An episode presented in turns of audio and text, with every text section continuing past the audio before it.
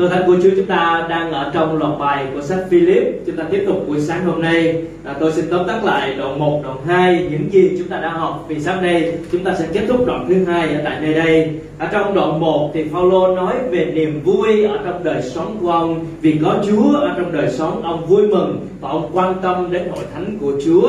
Ở phần cuối đoạn 1 thì Phaolô khích lệ hội thánh mời gọi hội thánh Philip, hãy sống cho Chúa, sống một nếp sống xứng đáng ở trong ơn miệng của Chúa. Sau đó đoạn 2 thì ông nói rằng để sống xứng đáng đó, chúng ta cần phải sống theo gương mẫu của Chúa Giêsu với những gì Chúa Giêsu đã làm, đã hạ mình, đã khiêm nhường, đã phân phục, thì mỗi một con cái Chúa hãy sống theo gương mẫu đó. Và trong gương mẫu đó, ông tiếp tục khuyên hội thánh Philip, hãy sống trong một tiến trình để thánh và đây là một điều tưởng chừng như là một triết lý sống, là một điều khó khăn để thực hiện đối với các con cái của Chúa. Bởi vì theo gương mẫu của Chúa Giêsu là một điều quá lớn mà các con cái Chúa tưởng chừng như không thực hiện được. Cho nên vì thế Phaolô tiếp tục đưa ra những tấm gương gần hơn ở trong đời sống của hội thánh Philip thời bấy giờ để giúp cho hội thánh của Chúa có thể có những tấm gương để học tập, để noi gương. Cho nên ông giới thiệu, thứ nhất là ông nói về chính mình chính ông đã sống với một tiêu chí, đó là sống cho Chúa. Và ông đã giới thiệu về chính mình trong tấm gương. Trong câu đoạn 2 câu 17 18 ông nói về tấm gương của ông trong sự phục vụ Chúa. Sau đó ông tiếp tục giới thiệu về tấm gương của Timôthê, một người lãnh đạo trẻ trong sự phục vụ Chúa. Buổi sáng hôm nay, chúng ta sẽ kết thúc đoạn 2 với một tấm gương khác nữa. Một người tín hữu bình thường, không có nhiều à, sự ảnh hưởng hay nổi tiếng nhưng đã để lại một vẻ đẹp của một người phục vụ. Chúng ta đến với Philip đoạn 2 câu 25 cho đến câu 30 ở đây. Chúng ta sẽ thấy vẻ đẹp của người phục vụ này. Và đây là một nhân vật tên là Epaphroditus và người này không được nhắc đến ở bất cứ sách nào trong kinh thánh cả. Chỉ duy nhất một mình sách Philip được nhắc đến ở đây hai lần trong đoạn 2 và trong đoạn 4 nói về Epaphroditus và ông đã để lại cho chúng ta một cái vẻ đẹp của người phục vụ. Đây là một người phục vụ không có chức danh, một người phục vụ không có tòa giảng, một người phục vụ âm thầm, lặng lẽ, phục vụ không nói một tiếng nào cả. Kinh thánh ghi lại là một lời khen ngợi của Phaolô, một sự ghi nhận của Phaolô về Epaphroditus, một vẻ đẹp của người phục vụ. Điều đầu tiên chúng ta học buổi sáng hôm nay đó là dấn thân phục vụ. Chúng ta đến với câu 25 tôi nghĩ cần gửi Epaphroditus về với anh em. À, trong bối cảnh này thì Phaolô uh, ờ, nhận Epaphroditus là một sự giúp đỡ từ hội thánh Philip gửi đến có thể là một món quà về tài chính mà hội thánh Philip gửi qua Epaphroditus để đem đến Phaolô ở tại Roma.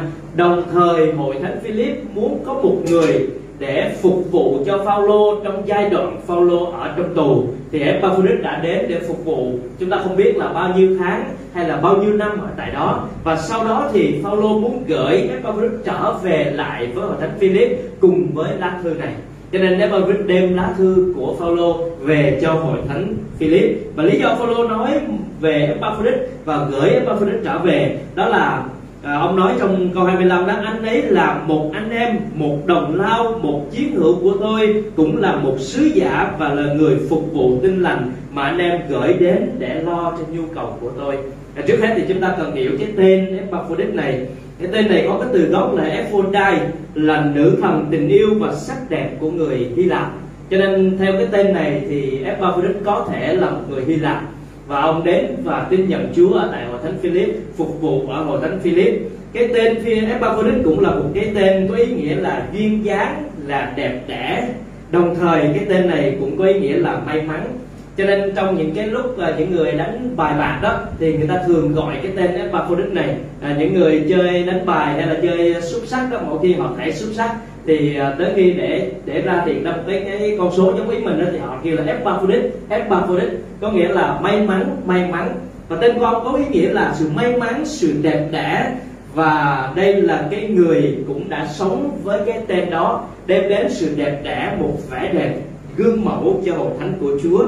Paulo đã nhận sự giúp đỡ từ Epaphroditus và gửi Epaphroditus về với một lời khen ngợi khen ngợi đây anh ấy là một người anh em. Một người anh em đang nói về mối liên hệ tình cảm. Epaphroditus không chỉ đến để làm tròn cái vai của mình, đến để vì hội thánh Philip sai phái đến cho nên làm xong công việc của mình mà thôi. Nhưng ông đến để dấn thân phục vụ Phaolô. Phục vụ có nghĩa là sai vặt, làm việc, tất cả mọi việc mà Phaolô cần để Epaphroditus làm những việc đó. Nhưng mà Phaolô ghi nhận đây là một người anh em một người có một mối liên hệ tình cảm với Phaolô. Đây là một người đồng lao hay là người cùng phục vụ với ông? Ông nói về sự siêng năng của Epaphroditus. Ông nói rằng đây là một chiến hữu, là người cùng chịu khổ trong trận chiến thuộc linh. Đây là một sứ giả. Cái chữ sứ giả này nó cùng nghĩa với cái chữ sứ đồ, là người được sai phái đi. Là tất nhiên thì không có giống như sứ đồ là người tiếp cận trực tiếp với Chúa Giêsu nhưng mà đây là một cái từ sứ giả được sai phái từ hội thánh Philip rồi ông nói tiếp cuối cùng ở đây đó là đây là người phục vụ. Đây là người sẵn sàng, là người dấn thân, là người hết lòng với việc phục vụ, là người đã phục vụ mà không đòi hỏi vị trí, không đòi hỏi bất cứ điều gì cả. Cho nên Epaphroditus là một người có một vẻ đẹp của người phục vụ. Đúng với cái tên duyên dáng đáng yêu của ông ông đã dấn thân phục vụ ông đã đến với Phaolô hết lòng để phục vụ tất cả những nhu cầu mà Phaolô cần thiết. Cho nên chúng ta học với nhau buổi sáng nay để thấy được cái sự dấn thân bước vào trong chỗ phục vụ của Epaphroditus.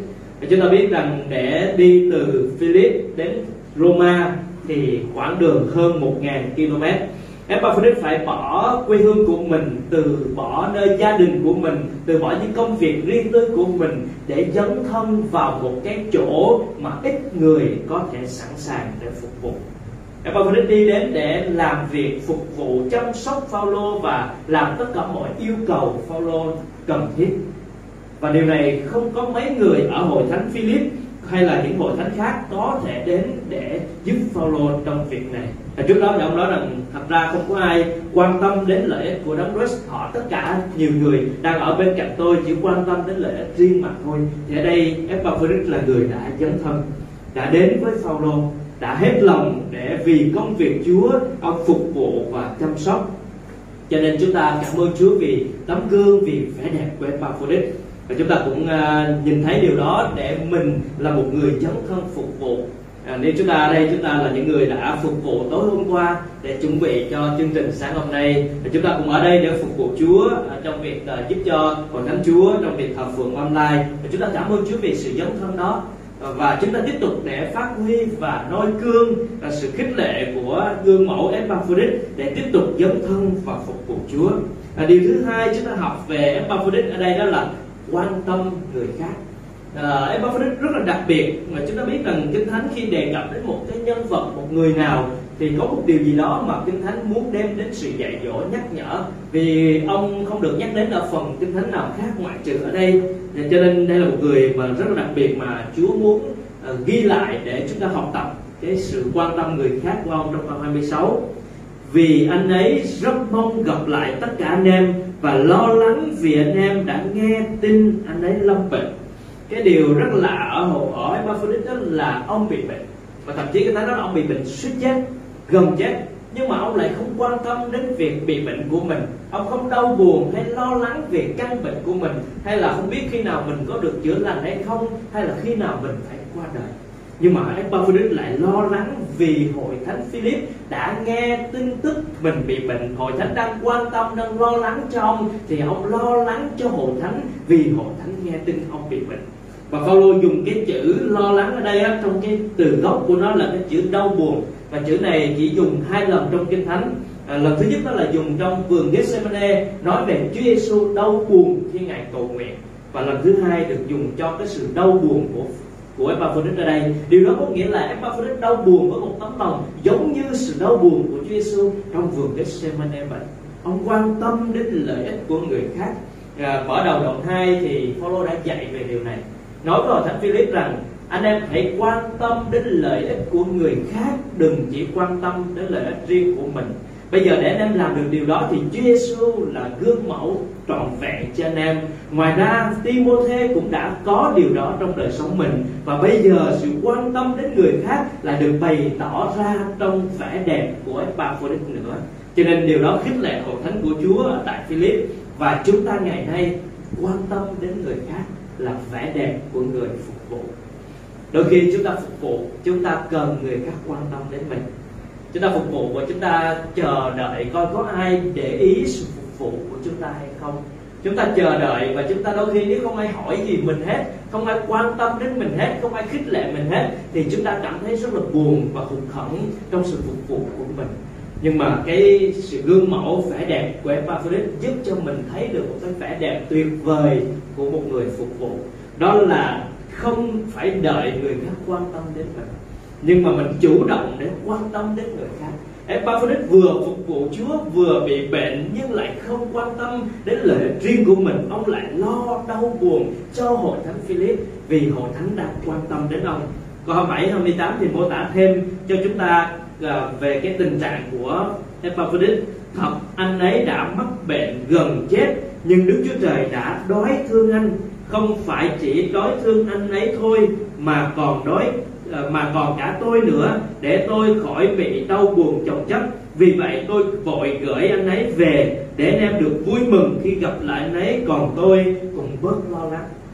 Epaphroditus bị bệnh gần chết đó, chỗ này cũng cho chúng ta biết là người phục vụ cũng có thể gặp nhiều cái sự khó khăn ở trong đời sống, thậm chí là bệnh tật, đối diện với bệnh tật. Nhưng mà Phaolô nói rằng Chúa đã nói thương, có sự thương xót của Chúa cho Epaphroditus, nhưng không chỉ Epaphroditus mà thôi, cho chính Phaolô nữa. Vì sao? Phaolô cũng quan tâm đến Epaphroditus không kém gì so với ông quan Epaphroditus quan tâm về hội thánh. Và đây là một cái những người phục vụ họ có một mối quan tâm qua lại với nhau. Phaolô quan tâm Epaphroditus Epaphroditus thì quan tâm về hội thánh Philip. Hội thánh Philip lại quan tâm đến Phaolô, họ quan tâm lẫn nhau, quan tâm tích lợi của nhau. Và tôi thích lệ đây là một vẻ đẹp tuyệt vời của những người phục vụ.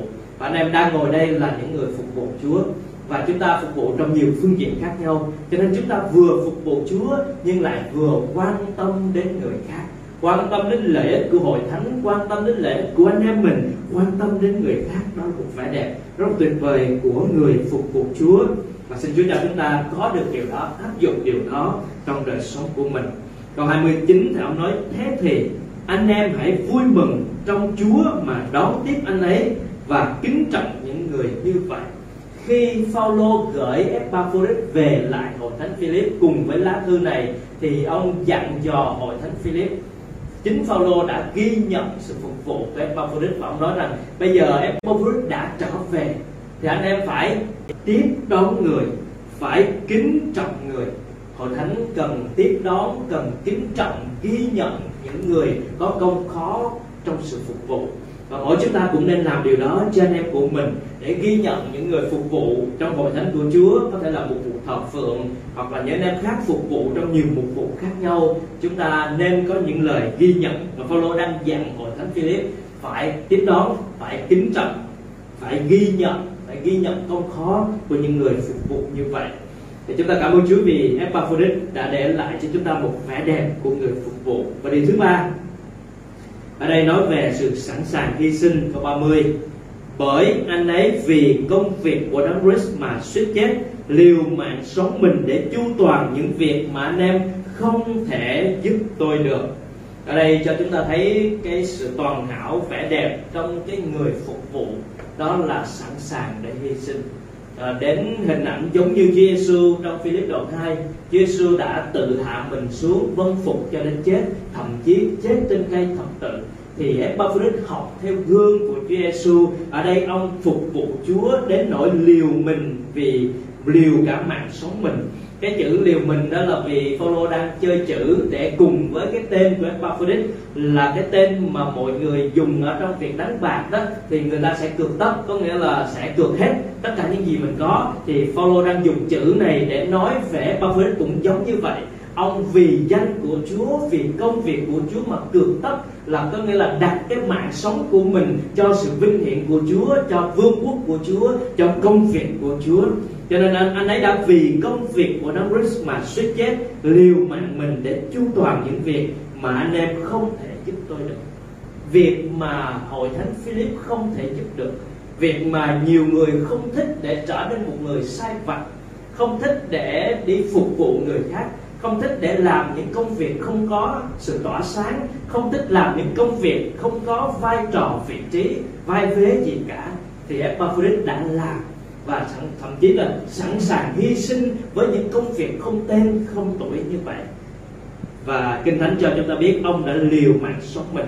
Nhưng mà chìa khóa để giúp cho Epaphroditus phục vụ được và trở nên một người vẻ đẹp, đó là ông đã vì công việc của Đấng nếu chúng ta đặt để Chúa là trọng tâm của đời sống chúng ta, ở đầu đoạn 2 thì Phaolô nói về gương mẫu của Chúa Giêsu. Sau đó ông nói chính mình ông ông là người sống cho Chúa rồi ông nói Timothy là người quan tâm đến lễ của Đấng Christ. Bây giờ Epaphroditus là người vì công việc của Đấng Christ. Nếu chúng ta đặt để vị trí của Chúa là trung tâm trong đời sống của mình, mỗi một cơ hội phục vụ anh em mình là một cơ hội phục vụ Chúa, thì chúng ta mới có thể là một người phục vụ với một vẻ đẹp, khích lệ, gương mẫu cho những người khác. Nếu chúng ta xem việc Epaphroditus phục vụ những cái nhu cầu thường ngày đời sống của Phaolô chịu sai vặt chịu làm tất cả mọi việc mà Phaolô cần là phục vụ cho Chúa thì chúng ta mới có sức để có thể làm được điều đó và chìa khóa là công việc của Đấng Christ vì Chúa, vì danh Chúa, vì vinh hiển Chúa, Epaphroditus đã sẵn sàng để hy sinh. Cho nên chúng ta thấy được điều đó và học theo gương của Epaphroditus để vì công việc của Đấng Christ đó là vẻ đẹp của người phục vụ. À, có một người thì nói như thế này: thà kiệt sức vì Đấng Christ còn hơn bị rỉ sét thà chết trong khi phục vụ Chúa Giêsu còn hơn là được đếm trong con số thống kê thuần túy về những người chết vì bệnh tật hay tai nạn. Cho nên chúng ta thà kiệt sức vì công việc của Chúa, vì phục vụ Chúa vẫn còn hơn là rỉ sét, hơn là không ích lợi gì, không làm được việc gì cả. Và thà chúng ta vì danh của Chúa, vì công việc Chúa mà hy sinh. Còn hơn là hy sinh vì những lý do khác. Cho nên đó là sự khích lệ cho chúng ta ở trong việc đó là dấn thân là sự à, quan tâm là sự sẵn sàng để hy sinh để chu toàn công việc của Chúa.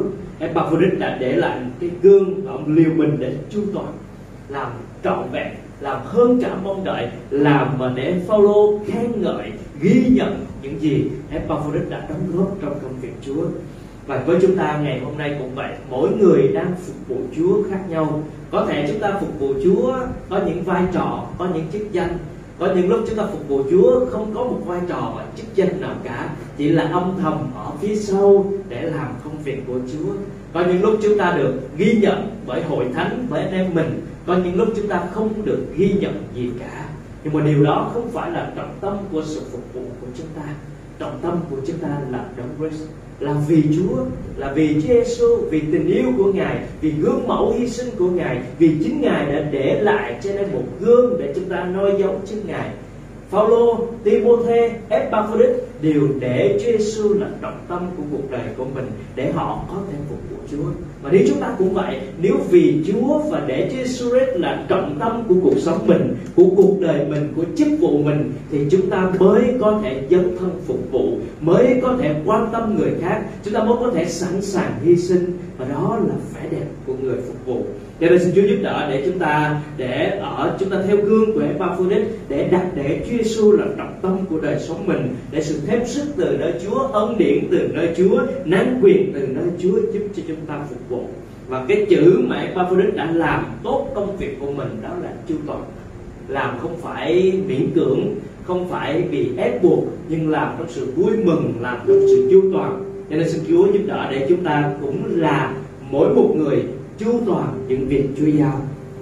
Cho nên chúng ta sẽ được khích lệ buổi sáng nay, chu toàn việc Chúa giao, khát khao phục vụ Chúa.